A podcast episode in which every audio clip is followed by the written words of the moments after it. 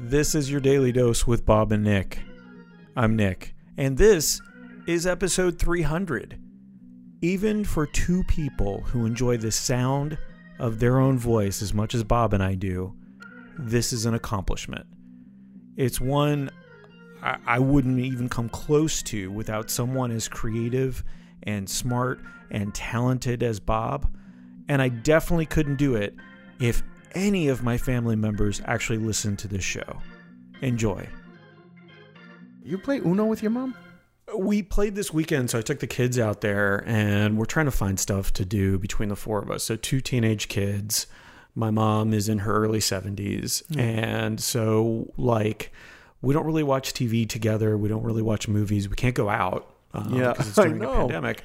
So we try to play some games, and uh, normally we try to play Rummikub because that's one of my, mom, my mom's favorites. I don't think I've ever played Rummikub. It's yeah, so it's the tile-based Rummy game. okay. Um, and it's fairly involved. Like it takes a while to play usually. So Uno's a little bit faster. I brought a deck of Uno. I left it over there at her house this past time. But it's so funny because the kids and I fall into this thing where we know how to like playing Uno is a little bit cutthroat. You know how to win. You know if somebody after you says Uno and you have a draw four, you're going to use that draw four Right.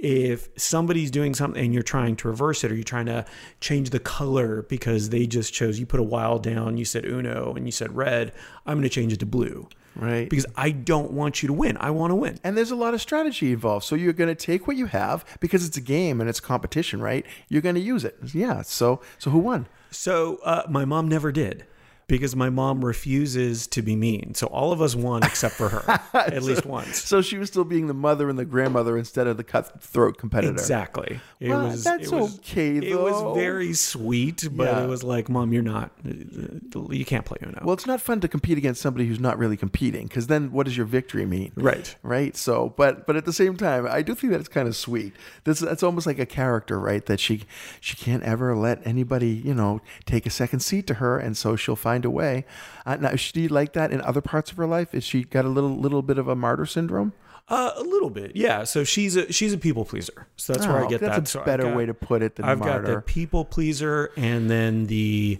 uh, fighter on everything on my dad's side. so my dad will fight you on everything. If you say the sky is blue, he'll say, "Well, it's blue, but." Here's the reason it is. And you're wrong for saying it's just blue because it's not just blue. It's this, this, and this. How interesting the, the, the, the mix of that because it's almost a yin and a yang thing, right? Oh, yeah. It's like a giver finding a taker. It's like, but that can't, like, how does that work for the long term? That's the thing. It's like, at some point, there's got to be a volley there. You know, Oh, yeah. Well, mom's got to be usually- a fighter a little bit, and dad's got to give a little bit. You know, it's like, usually bottling things up and you know exploding. There you on go. My mom's side and with me sometimes. so passive aggressive. Huh? Yeah. What? Passive aggressive. Who? Yeah. Who's that way?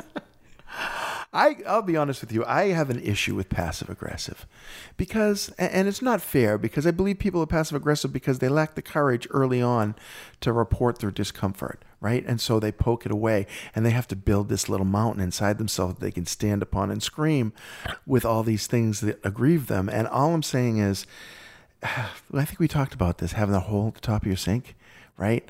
The hole, you know the hole at the top of your sink. You know what that purpose for that hole at the top of your sink is. You know what I'm talking about, right? No, no, no. Okay, Oh, in the bathroom Yeah, sinks. the Yeah. bathroom so sink. the one that might get overflowed. Right. And what happens is the sink fills up, but that hole makes sure that it never overflows. Yeah.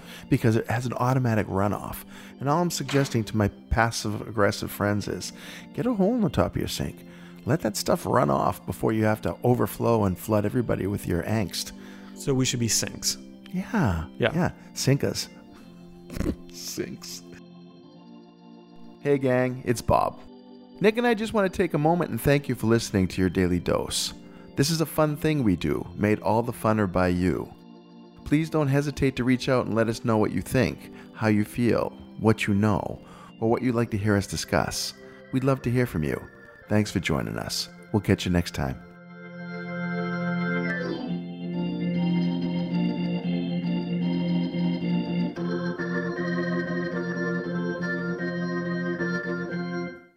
Dearly beloved, we are gathered here to get through this thing called life. Electric word, life, that means forever, and that's a mighty long time, but I'm here to tell you there's something else.